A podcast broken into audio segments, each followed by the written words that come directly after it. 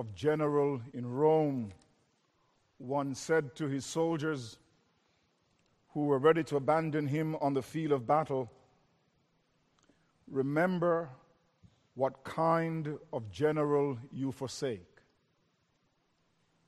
I think to some extent the writer of Hebrews reminds his audience to remember the kind of Lord that they were thinking of abandoning. We know the historical backdrop of the book of Hebrews that the believers, we believe, were in Rome, were persecuted. And many of them were contemplating abandoning Christ and returning to Judaism, which, of course, was a religion that was not persecuted at that time. And he's saying to them, Remember the kind of Lord that you forsake. And he goes on in this epistle to portray Christ as the Son of God, the captain of our salvation, and our great high priest. And particularly this description of Christ as the great high priest. This is a subject that engulfs the mind of the writer of Hebrews. It is, in, in fact, the central idea in the entire book of Hebrews, the high priesthood of Jesus Christ.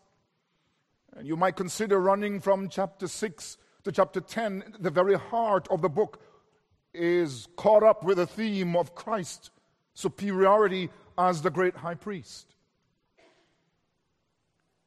We note in chapter 6 that the writer launches a discussion into the high priesthood of Christ by talking about the priesthood in Israel generally and indicates that for one to be a priest in Israel, one had to be from the stock of his own people. One had to be an Israelite, sharing the same nature.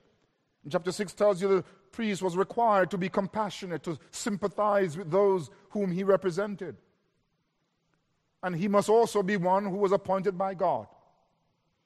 But in chapter 7, uh, the emphasis on the priesthood of Christ increases, and the writer drills down on Christ's superiority as the great high priest.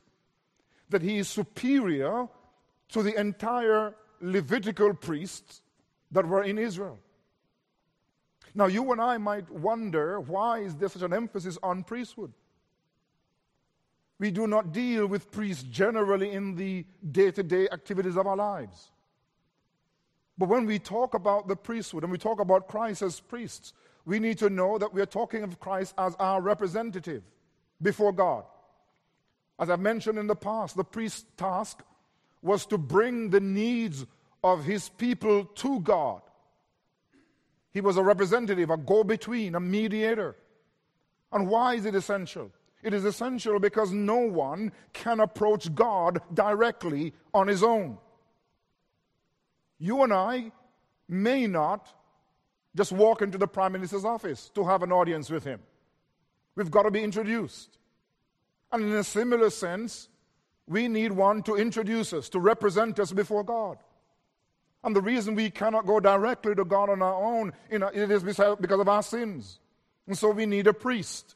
We need a representative, a go between, a mediator. There is one mediator between God and man, the man Christ Jesus.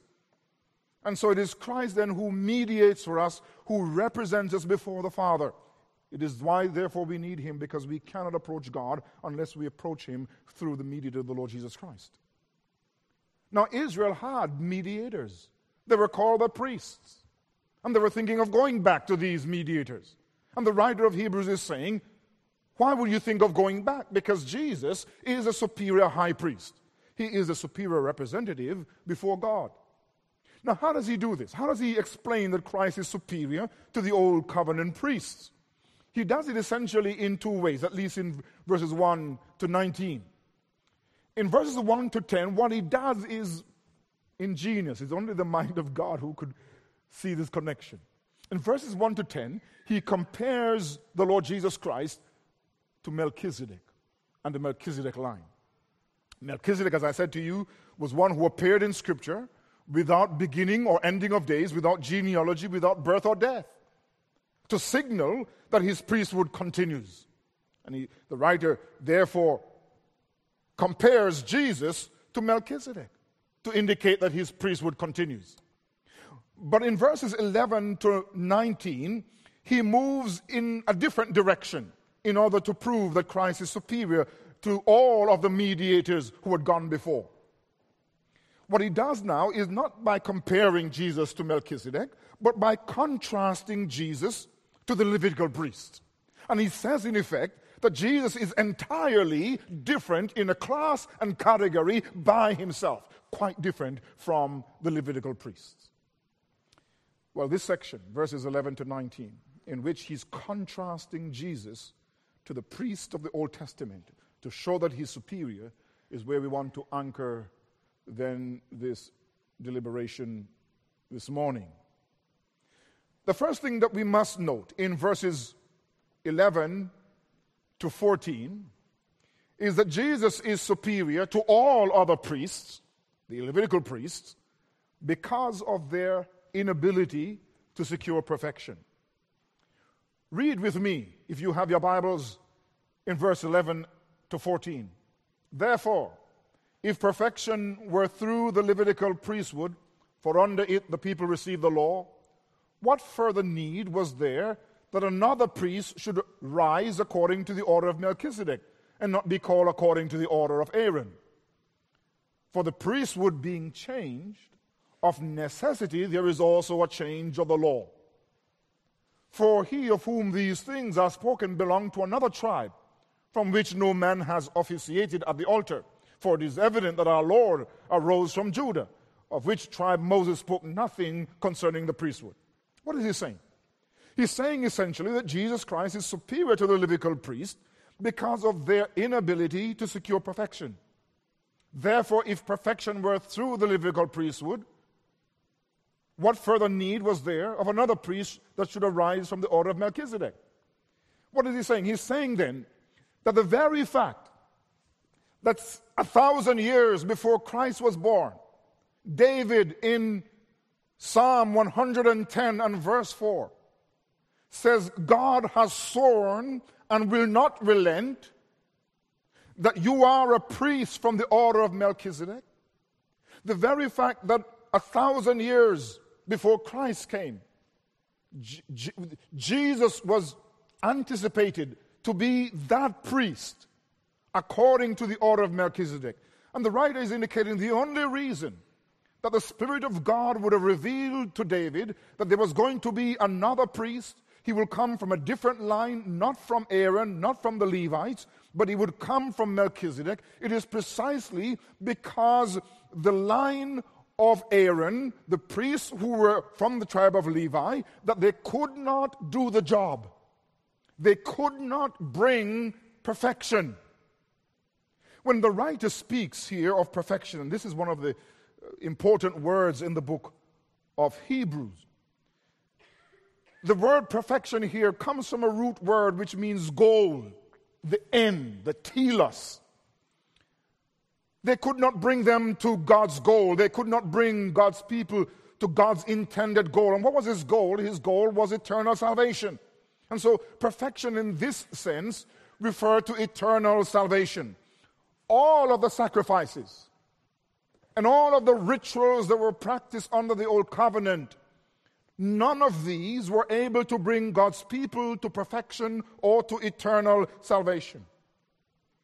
And it is precisely because Israel's priesthood and Israel's laws could not bring perfection, could not bring eternal salvation. It is precisely because of this that we needed an effective high priest. Someone could who could do precisely what the old covenant priest could not do. And it is for that reason that it was announced that there would come another priest from another line, from the line of Melchizedek. And this priest, as we have read in the book of Hebrews, was himself perfected. If you were to go back to chapter 5 of, of Hebrews, verses 8 and 9, it says, Though he was a son, yet he learned obedience by the things which he suffered and be made perfect He became the author of eternal salvation unto all those who obey him. Now, what we have said is that suffering did not make Christ morally perfect because the writer of Hebrews says he's holy, he's harmless, he's undefiled, he's separate from sinners. He's already holy. But he's made perfect not morally but vocationally. He's, he's made perfect vocationally in terms of his office. And so the term perfect now, when it relates to Christ, simply means that it qualified him. Suffering qualified him to be the high priest. It reveals without a shadow of doubt that he was perfectly suited to be high priest because he demonstrated obedience to all the will of God even in suffering. But this one is perfected. And it is he, we are told, who perfects his people. He perfects those who are being sanctified. We see that in chapter 10, verse 14. He grants them reconciliation, he brings them into a relationship with God. How do we know that Jesus Christ is greater than the Levitical priest? Because God has announced another priesthood and has announced another high priest who is Jesus Christ, separate from the line of Levite and Aaron. In verse 12, he draws, the writer that is, draws a conclusion. He says that the priesthood has changed. And why has it changed? Well, it has changed because God has announced another priest, and that priest is Christ. And he says, now, where there's a change of priesthood, priesthood, there is also necessity, there is also a change of the law. That is the old covenant law. And the reason there's a change of the old covenant law it is because the priest of Israel and the law are wedded together. You cannot separate them. You may distinguish, but you cannot separate the priest from the laws. The reason that there was a priesthood in Israel was to carry out the old covenant requirements of God. And so, if you change the entire priesthood, you bring a new priest in who is Christ, then you must also get rid of the old law because the law and the priest were wedded together. And so, he, we need to understand that the old covenant and the Old Testament law was a shadow pointing to Christ. The entire mechanism of worship in the Old Testament with the priests and the various requirements, ritual uh, requirements, the sacrifices, and all of these things, they were shadows. But the reality was to be found in Christ. The entire priesthood and high priest, in all their grandeur, in all their loftiness, they were pointing to a greater high priest who was to come. And that was Jesus Christ. And so in Christ, the entire Old Testament has found its fulfillment. Because it is in Christ that there is salvation. The Mosaic law could never bring salvation. God has, from the beginning of time, has one way of salvation. That way of salvation is by faith. It is the way of grace. It was never by keeping the law. The law was a schoolmaster, a taskmaster, holding us in check so that we might long for Christ. But you see, Christ has come and issued a new age. You see, the Old Testament priests, they could not do the job. They, they could not bring perfection. They could not save. But a true high priest, the great high priest, has come. And with him, there's a change of the law and a change of the Old Testament priests. Now, let's be very clear. We do not take from that that the Old Testament should be excised from our Bibles. You shouldn't just go home and then chop off half of your Bible and get rid of the Old Testament. The Old Testament is important, it is the Word of God. It is authoritative in the sense that it is God's Word always. It reveals God's nature, it tells us about God. It's like having a house, you must have a foundation. And the Old Testament is the foundation of our belief. I believe that the Ten Commandments, the Decalogue, still continues today. We're still required to love God with all our hearts and with all our soul and mind and strength. We're still required to love our neighbor as ourselves. And if we do that, it means that we must not lie or steal from them or take away their wives or be jealous about the good that they have. You see, the requirements are still there in the New Testament. But as a system, the Old Covenant is no longer operative because of the inadequacy of the priesthood and the commandments, which the writer says were weak. These commandments were weak.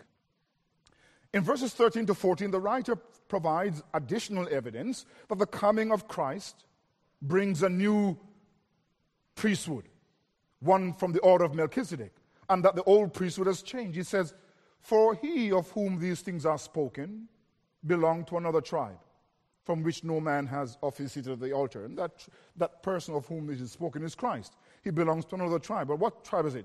For it is evident that our Lord arose from Judah, of which tribe Moses spoke nothing concerning priesthood. So you see, there's a new, a new priesthood from a different tribe. Jesus came from Judah. Moses never said that priests should come from Judah, but Christ is a high priest belonging to Melchizedek, and he comes from the line of Judah. So God has ordained Christ as the new priest. He did not descend from the tribe of Levi, but from the tribe of Judah a tribe that was previously never associated with the high priesthood. And since Jesus is the great priest, he is the great high priest of a new covenant based upon better promises. It means then that you and I, because we have in Christ a change of priesthood and a change of covenant, we have Christ who's superior to the old priesthood and the old law or the old covenant. But Hebrews 7 11 to 19 tells us that Jesus Christ is superior to the Levitical priests, not only because they were ineffective and could not bring about salvation, or they could not bring about perfection, which is ultimate salvation. He tells us that Jesus is entirely different from the Old Covenant priests because of the quality of his life. More precisely, because of his indestructible life. I think that verse 16 is one of the most glorious statements in all of the New Testament. The writer says of him that he has come, this priest from the order of Melchizedek has come not according to the law of a fleshly commandment, so not on the basis of a fleshly commandment, but according to the power of an indestructible or endless life. How is Christ superior? Well, he has replaced the old covenant priests and the old covenant. But he's superior because of the quality of his life. He possesses an indestructible life. Here is a yawning divide between Christ and all other claimants to priesthood. First of all, he tells us the basis of Old Testament priesthood. He says it is according to the law of a fleshly commandment.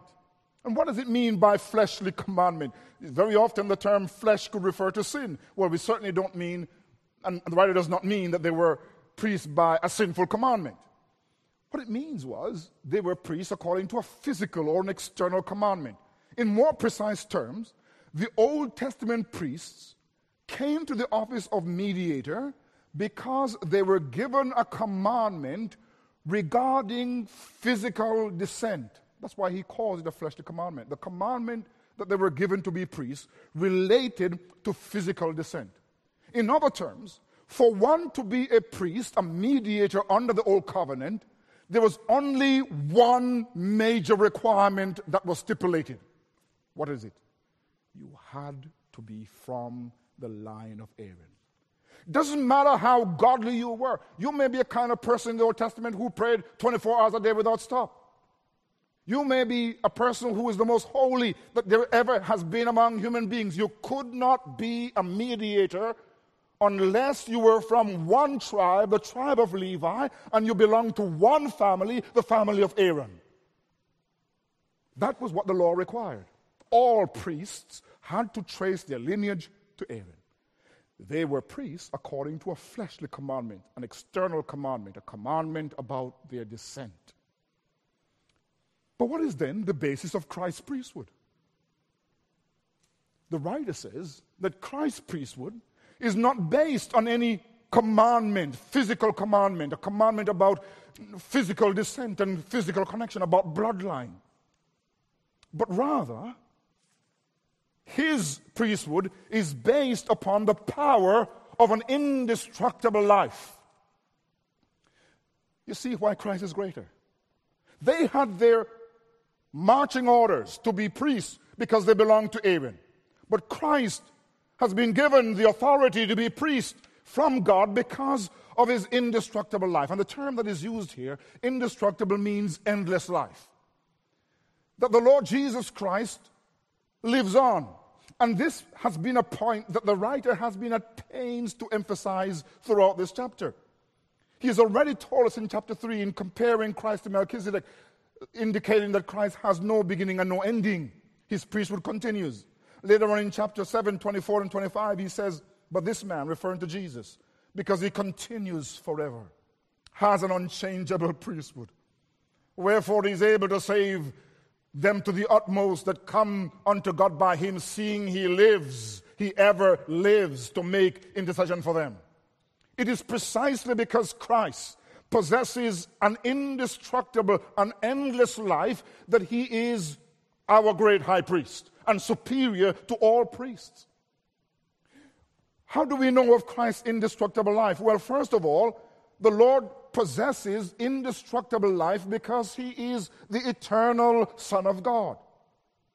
We need to recognize that Jesus Christ, when he came into the world, was God and man together. We call it the hypostatic union, the union of two natures.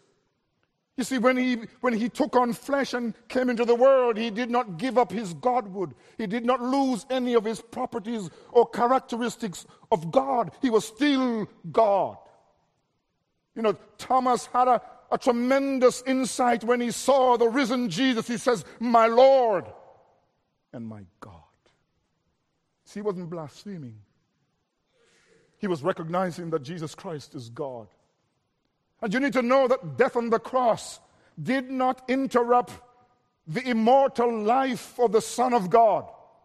Chapter 1 begins by telling us that he is the effulgence of the Father's glory, the very outshining of the glory of the Father. He's fully God, God of God and light of light. That all the things that are true of the Father are true of the Son. And just like the Father is infinite and immortal, so the Son of God is the King, eternal, immortal, invisible, the only wise God. And He can never die. This is the basis of His high priesthood. It's based upon a life that cannot end. As the eternal Son of God, He then possesses indestructible life. But He possesses indestructible life as the victorious Savior. It is in the resurrection from the dead that we see that Jesus Christ has a life that cannot end.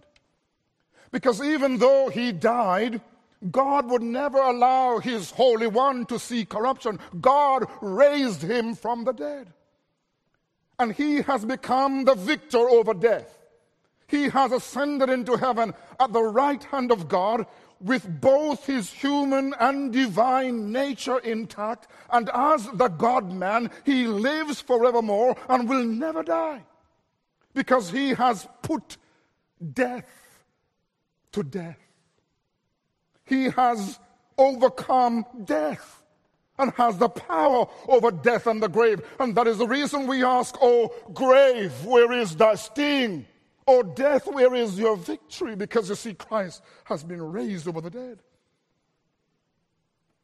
And it is because then, as the living Christ, a living Savior, who is a Son of God and the eternally exalted Son, that He is the indestructible Son. What I'm saying is that Christ's role as our high priest is based upon a life that does not end.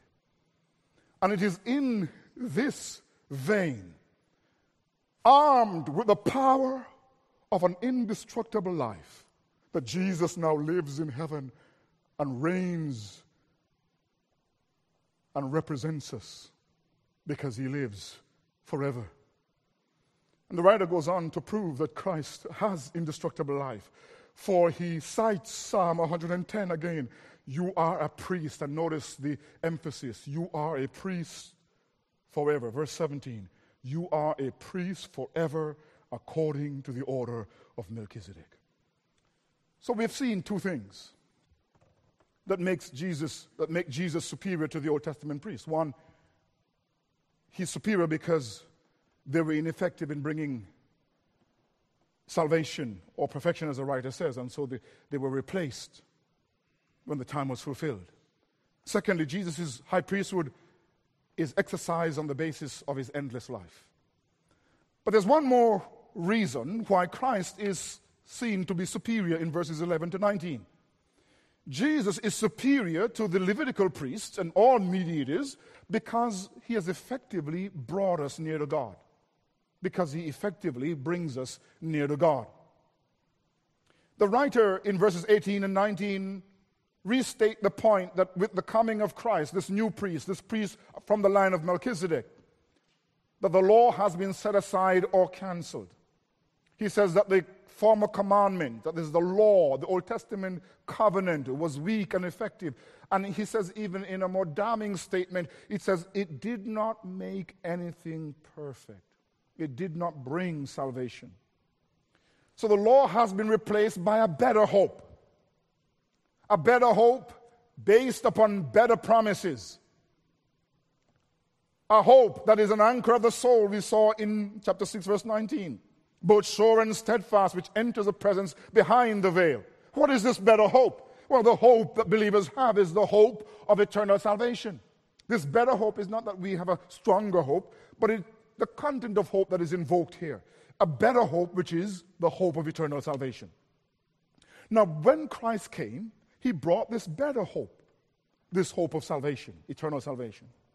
And it is this eternal salvation that has accomplished for us direct access to God. Look at how the writer says it. For the law, in verse 19, made nothing perfect. On the other hand, there is the bringing of a better hope, that, that hope of eternal salvation. And this hope of eternal salvation is that through which we draw near to God. Why? Why is Christ superior? It is because not only he has an endless life, but he has brought us near to God. He has given us salvation and granted us access to God. He has provided access. You know, the problem that we have as human beings is sin. And what sin does, it separates us from God. Throughout the Old Testament, there is a longing for the presence of God. Take the psalmist who cries out in Psalm 42 My soul thirsts for God. He compares his longing for God as one who thirsts for water. My soul thirsts for God, for the living God. When shall I come and appear before God? What you need to know is that access to God in the Old Testament was limited. It was mediated by the priests. Only the priests could go into the direct presence of God. In fact, the very tabernacle was constructed to keep people out. There's always a distance between God and his people. When Moses went up to the mountain, the people were told not to touch the mountain because God had descended upon it. When the tabernacle was built, it was built with two major compartments. There was the holy place where the priests would do their daily activities. And then there was the most holy place. And the holy place and the most holy place were divided by a curtain. It was, in fact, a no enter sign. Nobody except the high priest not a little junior preach, uh, priest, not, not a little aspiring priest. Nobody but the high priest could enter into the Holy of Holies. And he couldn't do it every day. He couldn't even go in there once a month. He could only go there once a year. You see, access to God's presence was limited. And that is why it is so marvelously represented in the Gospel of Matthew in chapter 27 we see the events of Christ's death. That Matthew says that Christ, when he died on the cross, cried out again with a loud voice and yielded up his spirit. Then behold, the veil, the curtain of the temple, was torn in two from top to bottom. And the earthquake, the the curtain that divided the holy place from the most holy place was torn from top to bottom. It means completely destroyed. It means that there is now full, unhindered access to God because of Christ's death. Why is Christ superior? Because He alone can draw us near to God. He alone can give us a true audience with God. He alone opens the way to God that we may approach. This term that we have here in verse 19 that there's a bringing of a better hope through which we draw near to God. This, this, this word, draw near, is used in the Old Testament, in the Greek translation of the Old Testament, the Septuagint, to refer to one who draws near in battle or one who draws near in a friendly relationship. But it is used of those who draw near to God, the priests who draw near to God. And what, is, what, what are we seeing here? What we are seeing here in chapter 7, verse 19 is that the privilege that was reserved only for the priest, that is to draw near to God, has now been given to all believers who are in Christ. That all of us, not some special class of Christians, but all Christians have direct access to God because Jesus Christ has opened a new and living way. He's greater than every other priest. That this God, who the writer of Hebrews says is a consuming fire, has opened a new way to himself through Jesus Christ and the blood of the cross. That we may come before him and not be struck down is amazing grace. And only Jesus Christ, the superior high priest, can give us that access to God. My dear friends, when we think of Jesus Christ as our superior high priest, we must rejoice in him because he alone leads us to completion or perfection. It is true that we do not live in the first century. We do not face all of the pressures that they do. We are not necessarily tempted to abandon Christ to return or turn to some other organized religion with priests. We are not all being tempted today to become Roman Catholics or Anglicans because they have priests. But we also face the temptation to abandon Christ and to worship at our own self made shrines. Shrines that we think will lead us to completion. Many of us have made education our God. That if we pander to it, if we sacrifice for it, we're going to come to completion, wholeness. At other times, our carriers are the shrines at which we worship. Because the bigger and brighter our careers, the more money we make, the more fulfilled and happy we think we will be. We may think that our families, if we do a good job in raising our families, and that's good to raise good families, but we may think that if we devote ourselves to our families, we will truly come to completion. But the writer makes it clear that there is no other path to true completion or to perfection but through Jesus Christ. You see, God has a goal for us, and His goal is that we may come to completion, to perfection, to ultimate salvation. But this completion, this wholeness, this integration of life, this completion can only be achieved through Jesus Christ. And Jesus Christ, in whom there is perfection, the one who is himself the very definition of perfection has indeed opened a way. He has indeed caused us to receive salvation. He is the route to perfection. And you and I one day will stand before God totally integrated, totally complete, because we have Christ, our perfect Savior. There is no perfection, there is no completion anywhere else but, out, but in Jesus Christ. You need to know that if you're be truly happy, truly content, truly united in being, you must be in Christ, who is our perfection. But you must also recognize, my friends, that Jesus is the superior high priest that we need. He's greater than every other priest and mediator. He has all advantage over every guide. He has the power of an indestructible life. And his endless life is the foundation of his endless priesthood. During the late 1960s and early 70s, the Jackson Five, that band, was in their heyday. The Jackson Five, you know, featuring Michael Jackson and his brothers. Now, many of you look at me with blank face, and probably you're too young to remember them, but those of who are older heads remember them.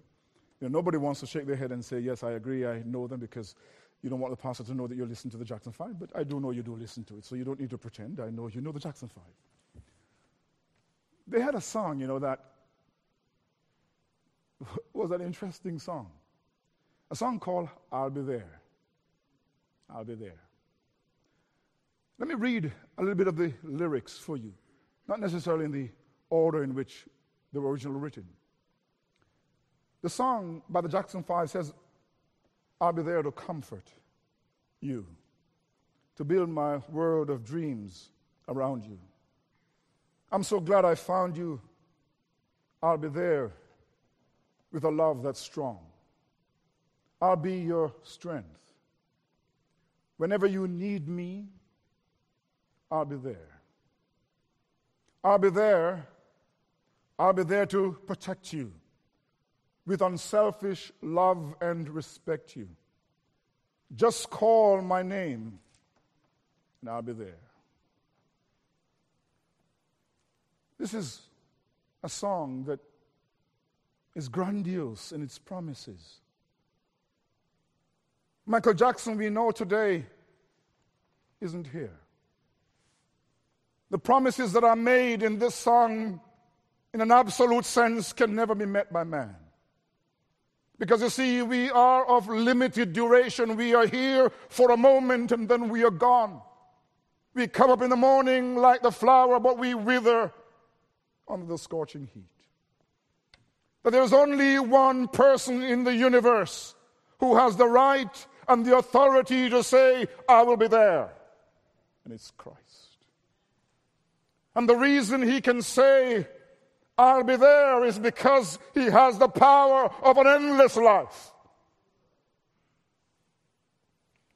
I want you to hear me this morning that Christ will be there when you're caught up in the vortex of life, when troubles come in like a flood, and your back is against the wall and you know nowhere to turn, Christ says, I will be there.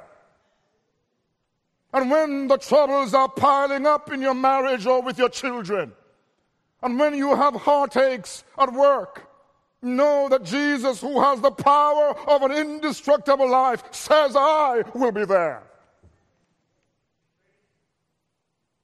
And when you feel that you're under the attack of the enemy, when Satan seems to have you at a disadvantage, when you feel that you have been outboxed and outgone by the enemy, Jesus says to you, I'll be there. And when you get old, your brain is not working too well. You begin to forget a wife with whom you have lived for 30, 40 years. You don't know where you are. Even in old age, Jesus says, I'll be there. And when you come to the River Jordan and you must cross the channel of death, Jesus says to you, I'll be there. Because he has the power of an endless life. That at every step of the way, at every junction of life, in the years of plenty and the years of need, in the years of youth and of age, old age, Jesus is always there. He has the power of a life that will never end. And He has all the resources that you will ever need. He has all the power to defend you and to protect you and to carry you safely. He has all the grace and strength to give you when you're, when you're when your defenses are overrun by sin, He has everything that you need.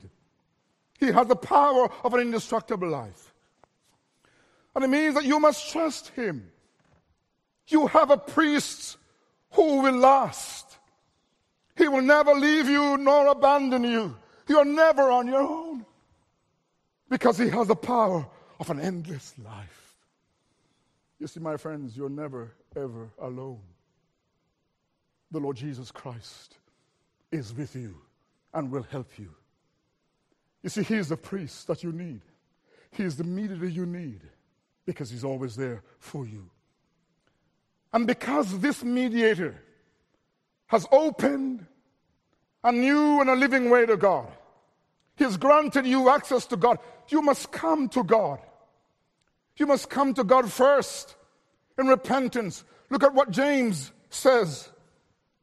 He says, Draw near to God, and He will draw near to you. Cleanse your hands, you sinners, and purify your hearts, you double minded.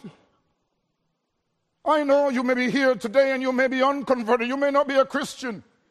But I want you to know that Jesus Christ gives you access to God. He gives you access to full forgiveness of sins.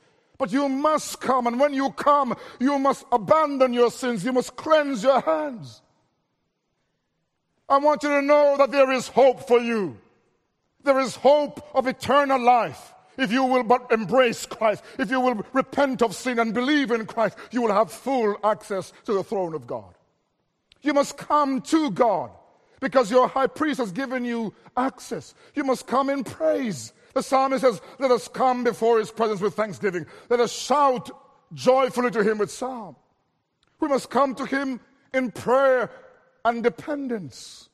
Let us therefore come boldly to the throne of grace, that we may obtain mercy and find grace to help us in the time of need. You see, listen, God's throne is a throne of grace, and you are called to come with parrhesia with the freedom of speech of a citizen of heaven. You're to come boldly to the throne of grace, and He will give you mercy and grace to help you in the time of need. That's what your high priest gives you full access to God Himself and all the riches that He possesses. May Jesus be gracious to you for His sake. Amen. Let's pray.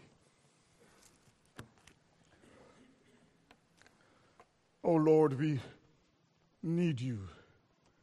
And we thank you that we have in Jesus a true and great high priest who has made a new way for us that we may come. We praise you that in Jesus Christ, not only do we have access, but we have the confidence that He will remain there for us, not only in this life, but in the life to come.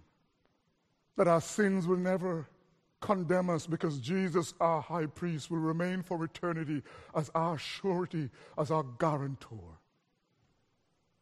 We thank you that we are no longer under the law and the old covenant with its priesthood, but we have a priest, a new priest, who is powerful and effective to lead us to perfection.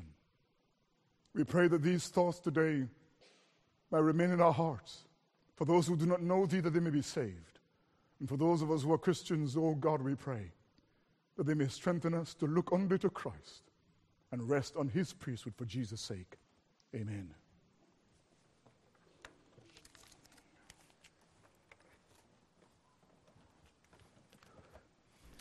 At this time, the ushers will come forward to collect our tithes and offerings.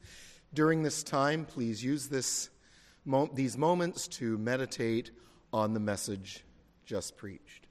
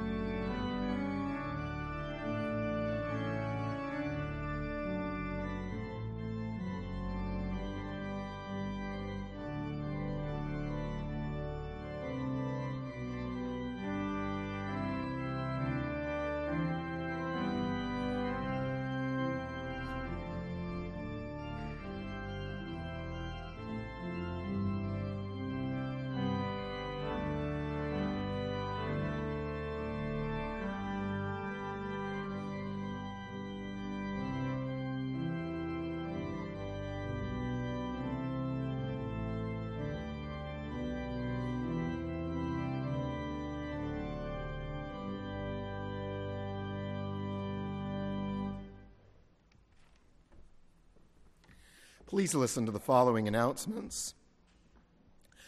First of all, we, inform, we regret to inform you that Sylvia Fry's mother passed away last Tuesday night.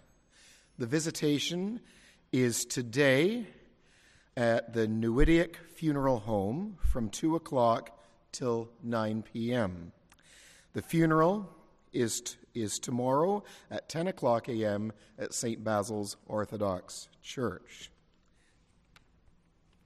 In addition, there is evening service tonight at 6:30. Please come back tonight and finish off the day in worship of the Lord and in hearing of the word. Also, prayer meeting and Bible study Wednesday night 7:30. Uh, Friday night we have college and careers for 18 to 30 year olds, kids club, and Mandarin Bible study. For additional announcements, please l- read your bulletin. And at this time, let us sing of our great high priest and living Savior. Please stand with me and sing, He Lives.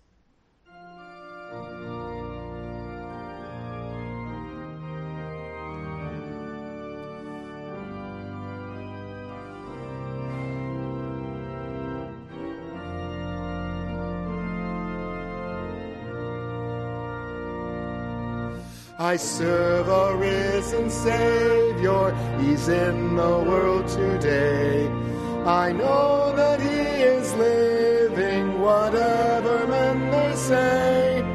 I see His hand of mercy, I hear His voice of cheer, and just the time I need Him, He's always near. He lives, He lives.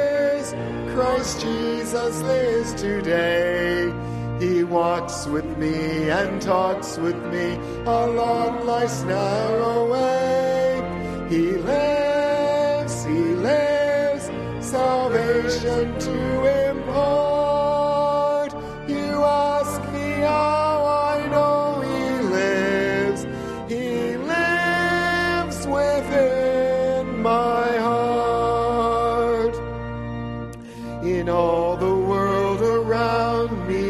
see His loving care.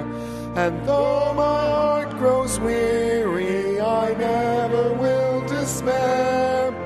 I know that He is leading through all the stormy blast. The day of His appearing will come at last. He lives, He lives. Christ Jesus lives today. He walks with me and talks with me along life's narrow way. He lives, He lives, salvation to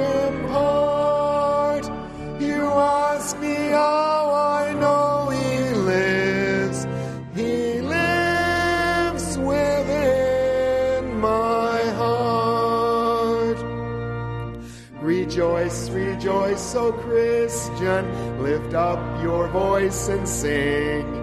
Eternal hallelujahs to Jesus Christ our King. The hope of all who seek Him, the help of all who find.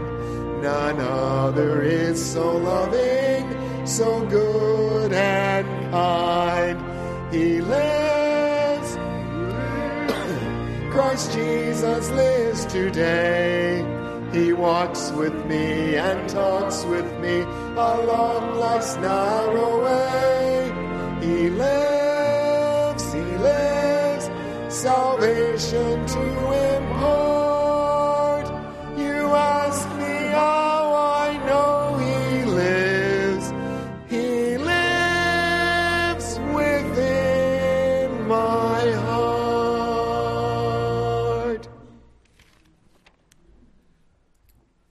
bless you and keep you.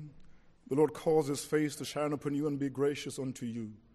The Lord lift up his countenance upon you and give you peace, now and forevermore. Amen.